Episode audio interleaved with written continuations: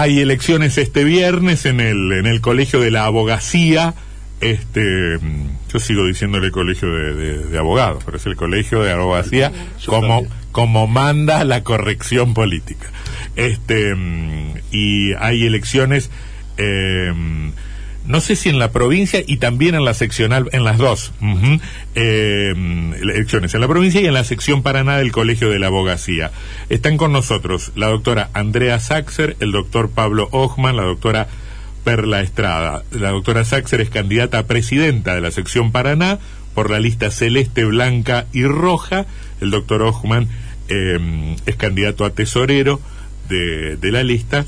La doctora Perla Estrada, integrante de la lista. Este, Debe, debe ser como la madrina, digo yo. Eh, oficial. ¿Cómo les va? Buenas tardes. Hola, buenas, Buenas tardes. tardes. ¿Qué tal, Antonio? Bien, eh, hay competencia en la provincia y en la sección Paraná. Sí, sí, la particularidad es que se presenta competencia el mismo día, eh, en el mismo día del, del acto eleccionario va a haber elecciones para el Colegio Central en toda la provincia de Entre Ríos y en Paraná va a haber acto eleccionario también por Mm. la sección Paraná. Creo que la ciudad de Paraná debe ser el único lugar, perdón, el departamento de Paraná es el único lugar donde hay acto eleccionario para las autoridades de la sección propia. sol- solo en la sección Paraná. Solamente y- en Paraná, en el departamento de En el Paraná, departamento. eh, hay acto eleccionario La se- de la- disputa, digo. La sección Paraná es Paraná Ciudad y Paraná Campaña. Es para una campaña junto con Cerrito, María Grande y Crespo. También va a haber urnas Ajá. para los matriculados que hayan hecho una opción hace un par de meses, que es votar en donde ellos tienen su domicilio real, Claro. para que estén más cerca, digamos, de, de la urna de- de- del matriculado. Así que ellos tienen esa posibilidad. Ujú. Y después acá. ¿Cuántos abogados hay en el departamento Paraná? 1800 matriculados hay en este 1800 momento. matriculados. Eh, creemos que son 1800 los activos para votar, Exacto. ¿no? 1822 es nuestro padrón hoy. Ajá. que- ¿Y esos son todos los abogados? O puede- no puede haber abogados fuera del padrón. Si, si- si- si no estás en, si no estás en el colegio, no podés, eh, No podés ejercer. No podés ejercer. Lo que, te- lo que puede pasar es que hay muchos que han tenido, están matriculados, dan de baja su matrícula y no están dentro de este padrón para votar. Las personas son las que están listas para votar el 17. Los meto, los meto en problemas. 1800 abogados para el departamento de Paraná. ¿No es mucho? Sí. Sí. Sí, es mucho. Es Sí, bueno, las propuestas que estamos haciendo se basan en esto, A ver. en una realidad que cambió. es decir, eh, de imaginarnos que había una matrícula en la sección Paraná de 200 o 300 abogados, que es lo que todos pensábamos que había, uno ve el padrón y hay 1820 abogados.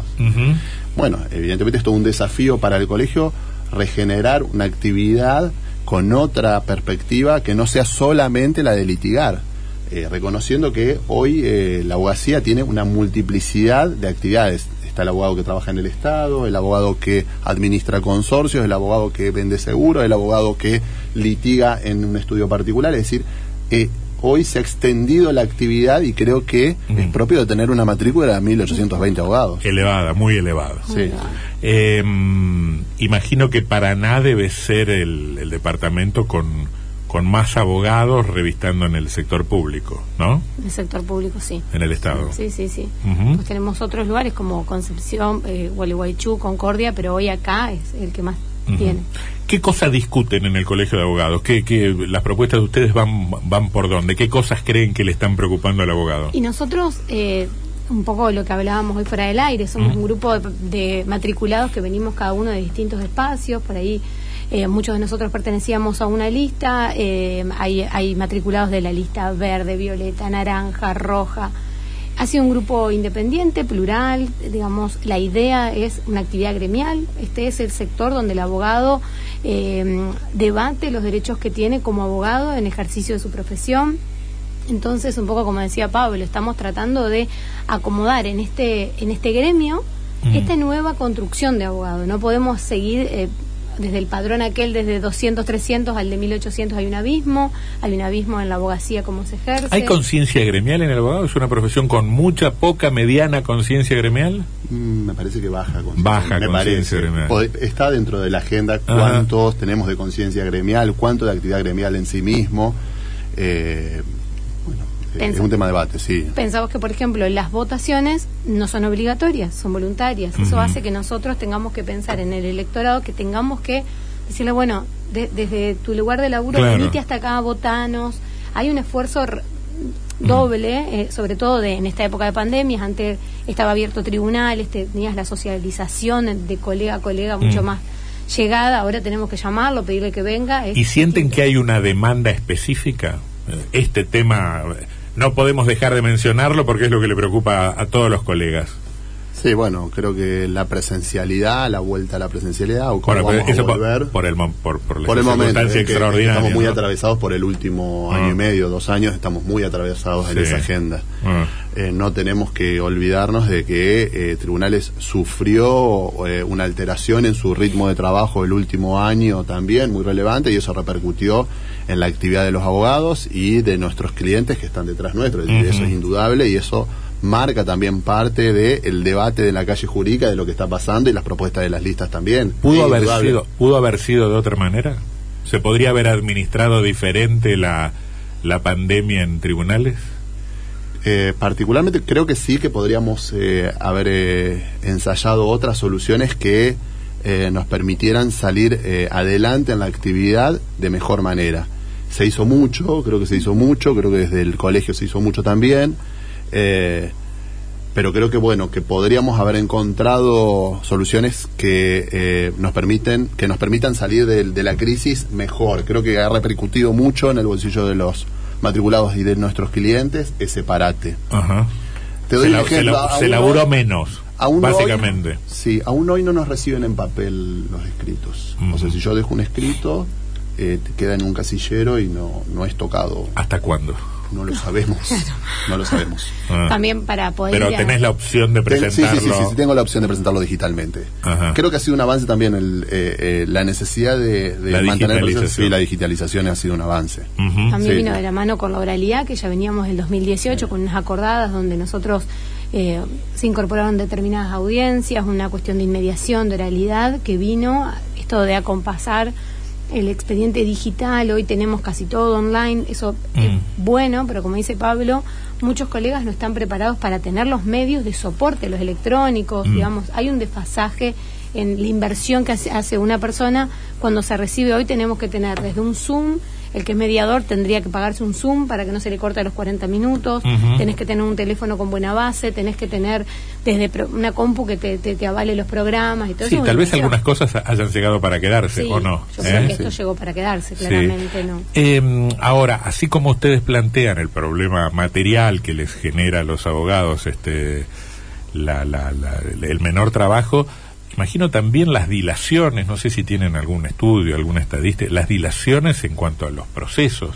Este, no sé si, si hay algún fuero más afectado en esto, digo, un, un, caso penal que capaz que podría en tiempos normales estar resuelto, eh, se, ha, se ha visto dilatado por esta circunstancia. ¿Tienen algún estudio, algún trabajo sobre esto? Desde el 2018 hasta esta parte, con este proceso de oralidad, un proceso ordinario civil que duraba cuatro años, hoy están en un año y seis meses, por ejemplo. Civil, bueno, claro. Eso, eso ha mejorado, eso ha mejorado claramente. Eh, pero en familia, por ejemplo, que, que necesitas mucho la inmediación, o sea, la, la persona física para poder hablar, que el rol del juez es de acompañamiento, es una justicia que es distinta a la civil. Por ahí sí, porque empezamos a tener que trabajar de tarde, porque no daban abasto, porque hay numerosos sucesos que se han visto y es como dice Pablo, nosotros representamos los intereses de alguien a la cual esta dilación también le repercute claramente, ¿no? Ujú. Pensemos en una cuota alimentaria, en algo de, de a Sí, diario, claro. digamos, ¿no? ¿Y, en, ¿Y en lo penal? Eh, bueno, justo diste con dos abogados Con dos que no están en el fuero penal. Bueno, pero lo que pasa es que- Polo. candidato a vicepresidente de la Maquinita En la podría haber ilustrado podría. mejor. Claro, lo que Eh, pasa es que, por ejemplo, en lo que uno ve, los casos de enorme repercusión Claro. pública, ve que hay dilaciones y dilaciones Sí. y dilaciones.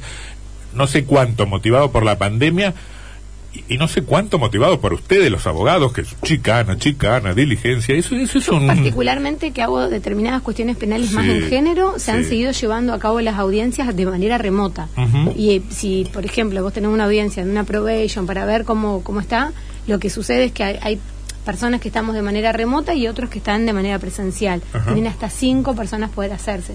Por ahí es verdad que hay dilaciones que, que exceden el marco, pero dentro de todo se han seguido llevando a cabo numerosas audiencias. ¿no? Estamos hablando con la doctora Saxer, con el doctor Hoff- Hochman, con, con, con, con, con la doctora Perla Estrada. Este, el Colegio de Abogados tiene un- una, una, una, una tendencia a estar en los temas públicos. Es una entidad muy política, me parece. ¿Cómo, ¿Cómo imaginan la relación tanto con el Poder Judicial como con el Poder Ejecutivo?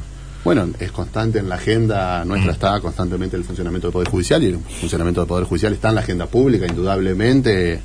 Eh, la semana pasada nosotros emitimos un comunicado manifestando nuestra preocupación por eh, los sucesivos paros que venían eh, eh, eh, sosteniéndose, eh, que creo que ocurrieron semana pasada y la anterior.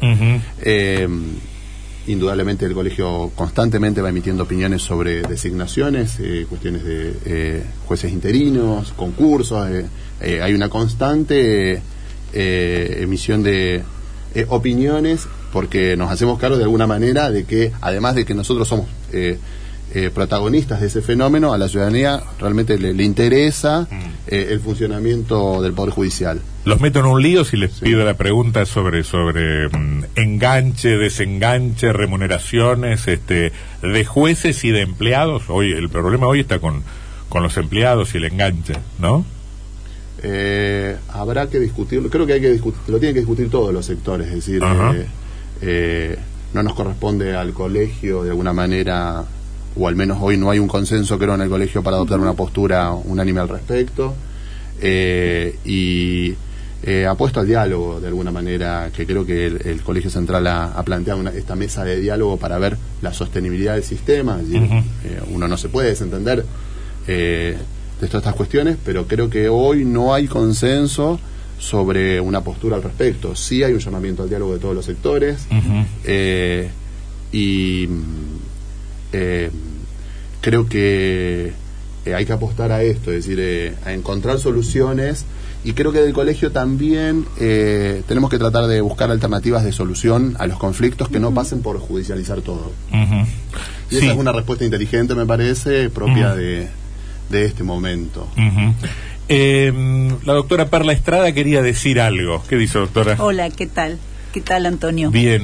Yo eh, estoy acá un poco representando a la vieja generación. Yo cumplo Ujú. este año 47 años de, de, de profesión. ¿Usted no vota en el padrón de la juventud? Yo voto en Ah. el padrón de los Nobeles porque después de los 65 años he vuelto a ser. Claro. Así que este mensaje es como decía una amiga para los exalescentes, Ajá. para, para los colegas este, que, que, nos acompañen, porque realmente hay que volver al colegio. El, los viejos valores, que son nuevos valores, yo creo que esta, este grupo de gente joven de la, de la lista celeste, eh, roja y blanca, va a revalorizar eh, todo esto que soñamos, el, el tema de la solidaridad, el tema del respeto entre los colegas, el tema de, de- del respeto al cliente, que el cliente no es una cosa, si es un- no es, un- es una persona, ¿sí? Y un colegio que no haga distingos, que no haga ningún tipo de discriminación por pertenencia política, ideológica, este, de género, o sea, un que el, que el colegio vuelva a ser lo que nosotros soñamos, jóvenes este, soñadores de allá de la década del 70, este, cuando abrazamos esta profesión. Por eso creo que es importante que toda mi generación eh, vaya a votar el 17 y que nos acompañe. Nos acompañe porque la idea, la idea de los que estamos ahí todavía este, Mm. creyendo en, en estas viejas cosas, nuevas cosas, eh, lo- los necesitamos. Entonces, o lo hacemos todos, o si no, esto no va a tener salida. Entonces, todavía hay muchos colegas de mi edad que, que siguen bregando por la profesión y entonces a ellos los invitamos Mm. a participar. Bien. ¿Les queda algo, doctor? ¿Doctora? No, eh, eh, eh, en relación a las salidas alternativas, eh, dos o tres líneas, es decir, eh, un colegio más abierto, con un edificio más abierto, donde los abogados nos podamos, nos podamos encontrar personalmente. Hoy no nos estamos encontrando personalmente y queremos volver a encontrarnos personalmente. Apostamos al contacto humano, capacitación constante y eh, accesible para todos los abogados y especialmente para los nobles. Eh, una nueva norma de honorarios que nos merecemos. Tiene más de 40 años la que tenemos y Mm. nos merecemos una nueva ley. Eh, y un colegio atento a las demandas gremiales de los colegas, para todos los colegas, para los que trabajan en el Estado, para los que ejercen la profesión, para los que trabajan en el sector privado, para todos los colegas. Muy bien. Doctora Saxer. Muchísimas gracias primero por la, por la participación y sumando lo que dice Pablo, estar alerta a las nuevas necesidades. Por ahí los que estamos también en la academia o en las universidades dando clase, advertimos un cambio de paradigma, la construcción, como acaba de decir Perla, un abogado entendiendo que trabaja con personas, que los- no, no son meros clientes, sino son Hay, hay personas. otro tema que, para abordarlo en, en otro contexto, tal vez, que es el de la formación de los abogados. Muy bien. Yo no sé si, si, si son mejores o peores, este, si la formación se fue para arriba o se fue para abajo, te tengo muchas dudas al respecto, pero Pero, por ejemplo, lo que la, la- la- la situación en la Universidad Litoral cambia de plan, por ejemplo, en el 2018 hay una nueva mirada inserta en la práctica, que el abogado salía con mucha cuestión de déficit de, de cuestión de práctica, pero sí que no sabemos presentar un escrito. Eh, y, pero fíjate que eh, eso también es un abismo. cambiamos después de años Mm. del 2000 a 2018, son 18 años de plan de estudio. Se cambia el plan y ya tenés nuevas necesidades, como esto que decía Pablo, la abogacía la 4.0, las tecnologías aplicadas en un proceso, la oralidad. El abogado está estudiando en su casa y eh, por lo menos en la UNL y creo que en la UCA también. También. Le- Lo que nos falta muchas materias son escritas y ya no hay nada escrito. Hablamos de Bueno, pero en Entre Ríos hay oralidad desde hace muchos años en, en, en lo foro- penal. el foro penal En el sí, foro Penal penal. siempre fue más Pero, vanguardista en claro. la cuestión de esto de la oralidad, pero a partir del 2008 la tenemos, eh, y del 2018 sobre todo, una oralidad en lo civil, en Ajá. familia, se cambió todo el plan. Y esto que dice Pablo, es súper importante la necesidad del Nobel, el trabajo en coworking, ¿viste? No, esto de montar aquel estudio que se hacía antes cerca de tribunales se dejó de hacer, Claro. no puedes laburar de tu casa, Claro. pedirle al co- la sección quiere incluir a un matriculado que así como viste uno pide en una app el quincho bueno también sea un trabajo de Claro, coworking claro. sea poder estacionar tu bici sea poder ser puente entre el Nobel que necesita laburo y aquel que ya tiene mucho trabajo y puede ser puente Mm. de quienes necesi- se necesitan mutuamente La doctora Andrea Saxer, el doctor Pablo Ochman, la doctora Perla Estrada, integrantes de la lista eh, celeste, blanca y roja. No. No. celeste roja, y blanca, Perdón, celeste, roja y blanca, eh, que compite por la sección Paraná del Colegio de Abogados en las elecciones del viernes. ¿Se vota de qué hora a qué hora? De, de 8 a 17 no solamente se puede votar en Paraná, sino en María Grande, en Cerrito y en Crespo. Buenísimo. Gracias por haber estado invitamos a todos los colegas a Muchas votar. gracias. muchas gracias. Muchas gracias.